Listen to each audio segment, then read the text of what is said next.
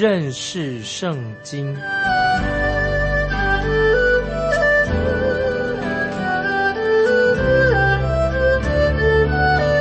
认识上帝的话，把上帝的话带到全世界。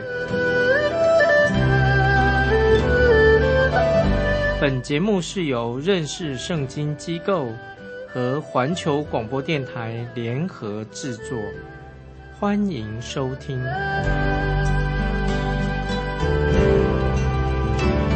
亲爱的听众朋友，你好，欢迎收听。认识圣经，我是麦基牧师。我们要，先给听众朋友讲一个小故事，就是有一位神学家叫做马太·亨利的一个小故事。在我自己的书房里面有一套解经书，那么那个书名叫做《马太·亨利的注释注释书解经书》。这本解经书非常好，是很重要的一本解经书。但读起来啊，这个很难读，趣味不多，不容易，不容易看得懂。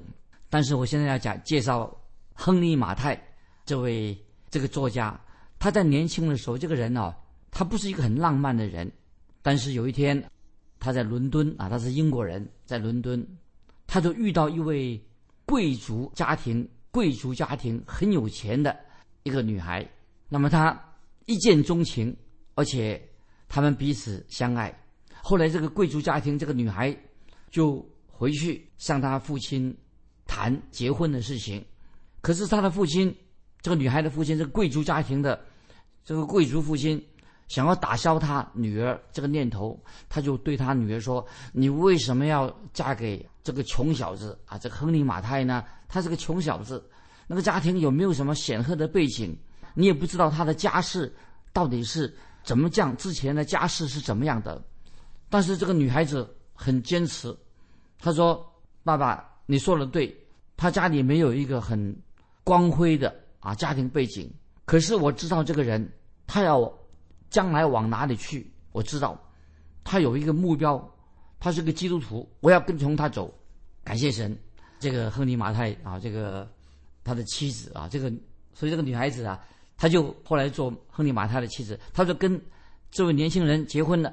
那么我们知道，后来他们的婚姻非常的美满。后来这个年轻人成为了一位有名的神学家。我再讲一个小故事啊，有个弟兄叫做霍桑弟兄啊，他是在海关里面，纽约海关里面工作的。他只是一个小职员，可是他在当小职员的时候啊，他的领导认为说他工作没有效率，就。等于说，请他回家啊！他说：“我们这里不不需要你的。”那么这个小职员啊，离开海关工作，回到家里面以后，心里面呢很很沮丧、很挫败的感觉。但是这个时候，他的妻子，这个霍桑弟兄的妻子啊，就拿了一支笔、一张纸给她的丈夫，给这个霍桑弟兄，所以把这个笔跟一张纸给他说：“现在。”你现在可以做你一向所要做的事情，你开始写作吧。你开始写作来写啊，自己用写的做你喜欢做的事情。后来这个霍桑弟兄呢，他成为一个什么？一个有名的一个文学家。后来这个弟兄怎么样了？因为他妻子鼓励他，他都写了好几本文学的名著。为什么他会写这些书呢？名著的，就是他有一位爱他的妻子，鼓励他的丈夫。因为他们彼此相爱，后来这个霍桑弟兄离世的，回天家的，那么他的妻子就写了，他也写了，好像一封信一样。他说他写他自己的未来的盼望。那么这个妻子怎么说呢？这个霍桑太太，他的妻子啊，他就写了他未来的盼望。他怎么说呢？他说：“感谢神，我有了永生。我感谢神，我将来在永生里面又可以见到我的丈夫。”听众朋友，如果有人这样说，他说：“麦基牧师，你最近我听你的认识圣经这个节目啊，你讲了这个基督徒的婚姻呢，是不是只是一个理论而已啊？是一个抽象的理论，不太实在，只是一个理想。谈到理想的婚姻，听众朋友，我其实我要告诉你，我所讲的都是按照圣经的真理讲事实。那么我们知道圣经很清楚，神造男造女，从起初神就造了亚当夏娃。婚姻是神设立的，所以婚姻是一个很美善、很美善、很浪漫的很好的事情。那现在我要引用以弗所书五章二十八到三十一节，听众朋友讲到，婚姻是神所设立的，亚当夏娃的婚姻是神所设立这个美好的婚姻。以弗所书第五章二十八到三十一节这样说，注意。以弗所书五章二十八到三十一节说：“丈夫也当照样爱妻子，如同爱自己的身子。爱妻子便是爱自己的。”听众朋友，这节经文很重要。丈夫也当照样爱妻子，如同爱自己的身子，等于爱自己的身体。爱妻子便是爱自己的。这节经文很重要。接下来我们看说，从来。没有人恨恶自己的身子，总是保养顾惜，正像基督待教会一样。因我们是他身上的肢体，为这个缘故，人要离开父母，与妻子联合，二人成为一体。听众朋友注意，这是以弗所书五章二十八到三十一节，讲到丈夫跟妻子他们的互相亲密的关系，特别说到。因为我们是他身上的肢体，为这缘故，人要离开父母，与妻子联合，二人成为一体。所以，我们看到起初，神造亚当夏娃，为什么夏娃受创造了？他成为为什么呢？因为夏娃要成为亚当的帮助者，所以做妻子的是丈夫的帮助者。夏娃是很适合作为亚当的帮助者。圣经在创世纪这句话。很惊人，因为夏娃是从亚当的肋骨造成的。听众朋友，神从亚当的肋骨造了夏娃，所以我们知道夏娃不是从尘土中造出来的，夏娃是从亚当身体的肋骨。从这意思是说，夏娃是从亚当的身体里面呢出来的。那么知道亚当夏娃，因此他们在一起的时候，亚当。跟夏娃结合在一起的时候啊，他们才可以说成为一个什么完整，成为一个完整的人。亚当一个人还不够完整，他跟夏娃在一起的时候啊，才成为一个完整的人。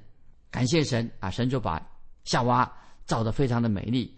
神把夏娃带到亚当面前，叫夏娃成为亚当的帮助者，就是弥补的亚当他一个人很孤单，不完全。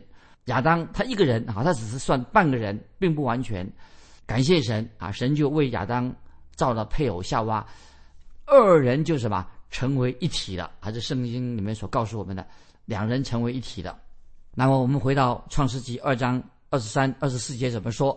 创世纪第二章二十三、二十四四节这样说：那人啊，就讲亚当，那人说：“这是我骨中的骨，肉中的肉。”可以称她为女人，因为她是从男人身上取出来的，因此人要离开父母，与妻子联合，二人成为体。那么这个就是基督徒的婚姻的一个根基。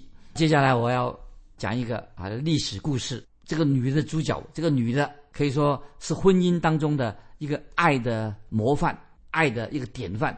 听众朋友注意听，这个故事跟一个年轻的传道人有关系。那么这个传道人他是一个很优秀的一个修士，后来这个修士是在巴黎大学大学，他当教授。但是以前早期的基督教的天主教基督教的修士啊，他们要守单身，不能够结婚的。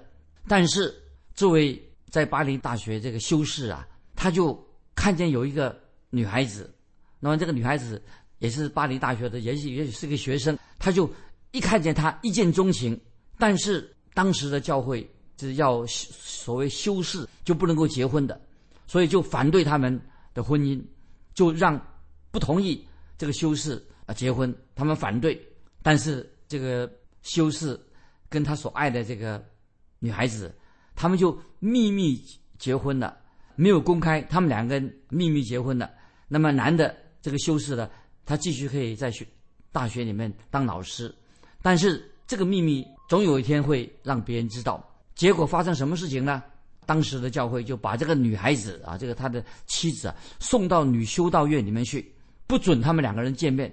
所以一个是修士，那么这个女的结婚的这个妻子啊，送到女的修道院里面，不准他们两个人见面。那么这是在中世纪啊，就是说中世纪那个时代的状况。后来啊，这个故事是说到这个结尾是什么呢？这个修士在他临终的时候，他要求教会给他见他的妻子一面，因为他的妻子已经就到又进到另外一个女女的啊修道院里面去了。他临终前，他想要让希望他能够见到他妻子一面，但是当时的修道会拒绝。结果这个修士他就写了一封信给他的妻子，林主任写了一封信。那么这件事情哈，听众朋友听起来哈，对我来说，我读过这个令人很伤感的哈，一个一个丈夫他想要求见他的妻子，见妻子最后一面，但是教会当时的拒绝。那么后来。这位修士，他就用祷告，他来最后结束他那那封信，写封写给他妻子的信。他怎么说呢？他祷告写的这个祷告词说：“主啊，这件事情，如果你能够讨你喜悦的话，那么就让愿你的旨意成就。既然你使我们在一起，既然也是你使我们分开，主啊，求你怜悯我。虽然我们现在分开了，但是有一天在天上，我能够。”跟我的妻子永远在一起，听众朋友，我个人相信这位修士跟他的妻子在天国啊，在天上，现在已经团圆了。那么接下来，我们现在听众朋友，我们要回到马拉基书，这个因为我们所讲的是马，最近都是讲马拉基书。那么先知马拉基特别提到关于这个婚姻的问题，或者当时的有淫乱的问题、离婚的问题。听众朋友，这里我要提醒听众朋友。一个淫乱的国家，一个随便乱七八糟的婚姻，随便离婚、随便结婚的人，会毁灭，让这个国家毁灭。因为好的婚姻啊，是国家的命脉。如果淫乱的罪，随便随随便便结婚离婚的话，会造成一个国家的灭亡啊。现在我们来看马拉基书二章十七节，听众朋友，我们看马拉基书二章十七节，回到马拉基书二章十七节，你们用言语。反锁耶和华，你们还说我们在何事上反锁他呢？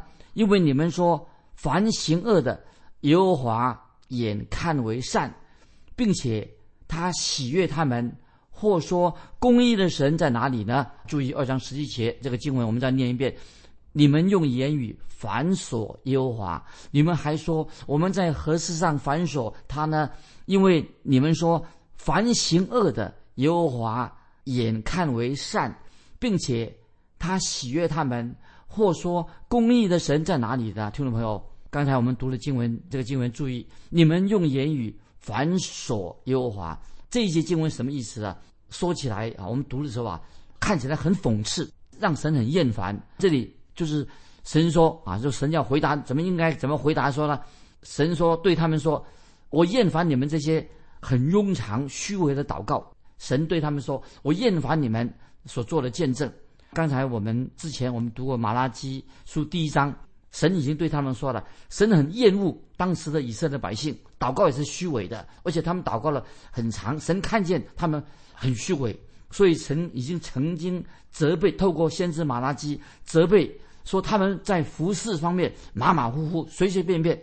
神说：“你们这些。”假冒为善、虚有其表的，令我非常的厌烦。你们还说嘴巴说你在服侍神，所以刚才我们读过马拉基书二章十七节下半怎么说呢？他说：“你们还说我们在何事上反锁他呢？就是使耶和华神厌烦的。”听众朋友，我们这里我们要再看当时的以色列百姓，这些以色列百姓，他们装着很无辜的样子，好像自己没有做错什么事情。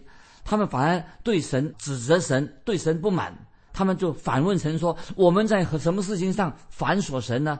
哦，神，你为什么对我们不满呢？我们做了什么不好的事情呢？”所以，听众朋友，在马拉基书里面，这些以色列百姓犯罪的人，第五次向神顶嘴，向神回嘴，就是向神顶嘴，很藐视神，因为神已经清楚的指控他们，他们在假敬拜上，在圣殿里面。假冒为善，他们对神的态度非常的轻视，没有礼貌，竟向神顶水。而且他们怎么说呢？我们在何事上反锁神呢？那么神很直接的回答他们，怎么回答他们呢？因为你们说，凡行恶的，耶和华眼看为善，并且他喜悦他们，或说公义的神在哪里的？所以听众朋友，你看到这些以色列百姓，怎么堕落成这个样子？怎么会？所以刚才我所强调的，这些以色列百姓向神第五次、五次的这样回水。因为神已经指出他们，他们在敬拜的时候假冒为善，他们态度非常无礼，而且他们为什么他们说我们在何事上反锁神呢？啊，就是向耶和华神顶嘴。那么神呢就直接回答说：因为你们自己说的，凡行恶的耶和华看为善，并且喜悦他们，或说公义的神在哪里的？你看他们公开的毁谤神。所以听众朋友，这些事情的发生在我们人类的历史当中。我的想法是这样子，很多人也是这样，有意无意的，他们顶撞神，他们藐视神，他们对神说出很不礼貌的话。在历史上，其实听众朋友，你想想看，很多人那些特别不信神的人，也包括那些假冒为善的人啊，有的虚伪宗教的人，所以有人这样说，他们会做一个反驳说：你看，我们看到有些人他犯了罪呀。这些人事业不是很成功吗？那么他们也过好日子啊。他我们这些服侍的神的人还过苦日子。那么神呐，你为什么让这些事情发生呢？听众朋友，不晓得你心里面会不会有这样的？有时在内心上，特别是基督徒，你看这些大大罪人、犯罪的人，在事业上啊又成功又有钱，又过好日子。那我们这些。穷苦过穷苦日子的基督徒，为什么我们过这种苦日子呢？为什么神你让这些事情发生呢？听众朋友，也许你心里有这样的抱怨，但是听众朋友啊，神是公义的神，我们不要羡慕那些人行恶，也不要羡慕那些有钱人啊。现在我要引用诗篇七十三篇二三两节，听众朋友，请你翻到诗篇七十三篇第二第三节，神怎么样来回答？也描述人的心情怎么样？诗篇七十三篇第二、第三节说：“至于我，我的脚几乎跌散，我的脚闪些滑跌。我见恶人和狂傲人享平安，就心怀不平。”听众朋友，你有没有这样的心情？就是你觉得说：“至于我，我的脚几乎跌散，我的脚险些滑跌。我见恶人和狂傲人想平安，就心怀不平。”这时候我们知道诗篇七十三篇这个诗人呐，他看见他周围的人，这些恶人好像越来越有钱，又是做大官；穷人越来越穷，日子过得这么苦。看见好像基督徒那些圣徒跟钱沾不上边，总是过苦日子。这个时候，听众朋友，诗篇七十三篇二三两节啊，有点可以说就是有点像马拉基时代，有些人那些特别那些信耶和华真神的人呐，内心有这种。抱怨啊，心怀不平，觉得脚快要跌倒了，滑跌了，因为看见什么恶人跟狂傲人啊，想平安，心怀不平。那么那些敬畏神的人，反而是苦日子。所以在一定在马拉基时代，有些人他心里面发出这种抱怨。但是听众朋友，马拉基书二章十七节下半怎么说呢？说得很清楚。当时马拉基二二章马拉基书二章十七节的下半，当时有些人以为说，凡行恶的。耶和华眼看为善，那么因此以为说，哎呀，你看这这恶人他还有个好结果，因为当时已经马拉基时代有些人有人称恶，明明是坏事情，他认为这是好事，那么人明明这是好事，他这是恶事，所以当时的情况就是这样子。听众朋友，情况真是这样吗？很多人也许有心里这样想，也许当事人说，哎，犯法无罪，犯法没事。今天会不会有的人今天基督徒说，你看那些恶人。也有好下场，好的下场这么好，日子又好过，所以犯法无罪，呃，没事。听众朋友，这种想法是错误的。今天虽然我们看见很多恶人啊，他以为犯法无罪，很多投机取巧的人越来越多啊，投机取巧，他们知法犯法，那么他们讨好有钱人啊，他们讨好有权利的人，好像好人善人被人家践踏，没有人关心。但是听众朋友，我们回到诗篇七十三篇十七节怎么说？是不是神不管让那些艺人被践踏，没有人关心呢？神怎么说？诗篇七十三篇十七节说：“等我进了神的圣所，思想他们的结局。”这个注意，诗篇七十三篇，神管不管？神当然管。诗篇七十三篇十七节说：“等我进了神的圣所，思想他们的结局。”听众朋友，所以我们基督徒不要随便发怨言，我们不要把焦点放在恶人的身上。如果我们想到恶人的将来会如何呢？恶人将来在永恒当中，他们的将来会如何呢？所以，听众朋友，我们不要羡慕这些作恶的人。今天那些凡是不敬虔、不敬畏神的人，他的下场。将会如何呢？其实诗篇七十三篇说的很清楚，他们将不久就会面临神很严厉的审判。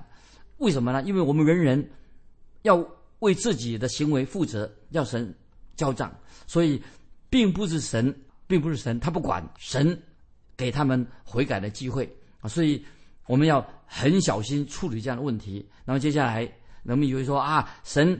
不管事不是神，不是不管事。这个时候，啊，我想起一件事情啊，跟听众朋友分享。我曾经啊有一次坐车，在车子上跟两个神学生一起去开车，半路上有一个人就上车了，搭我们的便车啊。他路上啊，他在那里想要搭便车，那么我们就让他上来了。所以我跟两个神学生让那个搭便车人上来。哎呀，这个人上车的人呐，一身的酒味。那么这个。这个喝酒没满身酒味的人呐，他就啊向我们道歉说：“哎呀，他啊不该喝太多的酒。”那么这个时候，我们觉得这是一个好机会，我们就向他做见证，就把福音传给传给这个酗酒的人。他一身酒味，有一个有一个神学生啊，就是我的学生啊，说了一段我认为令我很感动的话。那么我也很同意这位神学生啊，他对他这样说，对这位酗酒的人说。怎么说呢？他说：“弟兄，你酗酒了，我不会因为因为你酗酒，我现在要严格的责备你。我不责备你，我不想责备你，因为你是一个迷失的人，你不认识耶稣基督，你是一个世上的人。弟兄，我告诉你，你现在正走向地狱之路，你最好，弟兄，在地狱里面没有酒可以喝，你要喝你就继续喝吧。但是我要警告你，你最好悔改。”如果你悔改信耶稣，你就可以进入永生。我觉得这位我这位学生神学院学生啊，他说的很直接。他说：“你是一个世上的人，你正在走向地狱之路，地狱没有酒可以喝，你现在继续喝吧。”他说：“那个我学生也是跟这个酗酒的人说，但是你也有机会得到永生，你悔改信耶稣。”啊，听众朋友，今天我们任何一个熟悉圣经的人，我们都知道。一个没有得救、没有蒙恩得救的人，那么我们知道他要去到哪里？他最后的结局一定是很痛苦的。如果今天有一位公义的神，也许我们想说，为什么神不立刻施行审判？但是我觉得是神要给这些包括这些犯罪的人，给他一个悔改的机会。为什么我常常想说，神为什么今天没有立刻施行审判？神虽然是公义的，但是神是给人一个悔改的机会。所以，我们基督徒有这样的权利、有义务给那些犯罪的人，因为神审判没有立刻审判，就是给他一个机会。那这里，我个人要做我个人的见证。我在小时候啊，我曾经偷啊到田里面去偷别人家的西瓜，那么每次。我到那个西瓜田里面呢，偷西瓜的时候啊，我就心里有时心里面啊，有害怕，我怕突然间会有闪电，闪电啊，天打雷劈把我打死了。但是虽然我心里有这样的恐惧啊，但是我还是跑到西瓜田啊去偷西瓜。听众朋友，我觉得我那个小时候的时候啊，我觉得因为老我在我们罪性在我的心里面，当那个时候我年纪还轻，我仍然什么，我心里也许这样想说啊，神。没有立刻施行审判，大概去偷没有关系嘛。后来我就向神，后来我悔改了，我认罪了。我知道有人以为说啊，神现在没有立刻审判，大概神不会审判。其实听众朋友，这是一种错误的想法。我觉得神怜悯我，所以神没有立刻审判，意思什么？要我们赶快悔改的意思。这是最后我要引用《传道书》八章十一节，《传道书》八章十一节说：“因为断定罪名不立刻施行，所以世人满心作恶。”注意这句话，《传道书》八章十一节，听众朋友回去想一想，因为断定罪名不立刻施行，所以世人满心作恶。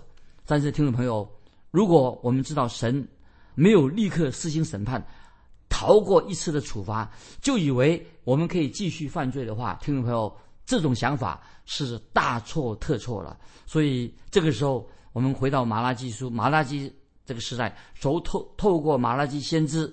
就是说，有人这样问说：“公正的神在哪里？”人以为说神没有立刻施行审判，以为就可以满心作恶。其实，《传道书》八章十节告诉我们说：“因为断定罪名不立刻施行，所以世人满心作恶。”他以为可以继续的犯罪下去，这是一个完全大错特错的想法。那么，在下一次我们节目的时候啊，马拉基先知就会给我们很好的答案。新时间的关系，今天我们就分享到这里。听众朋友啊，如果你有对于马拉基书有些什么问题，欢迎你来信分享你的问题，我们可以有机会做回答。最后啊，问听众一个问题，就是刚才我们所说的：神既然是公义的，神为什么没有立刻施行审判？听众朋友，欢迎你。回答这样问题，来信可以寄到环球电台认识圣经麦基牧师收。愿神祝福你，我们下次再见。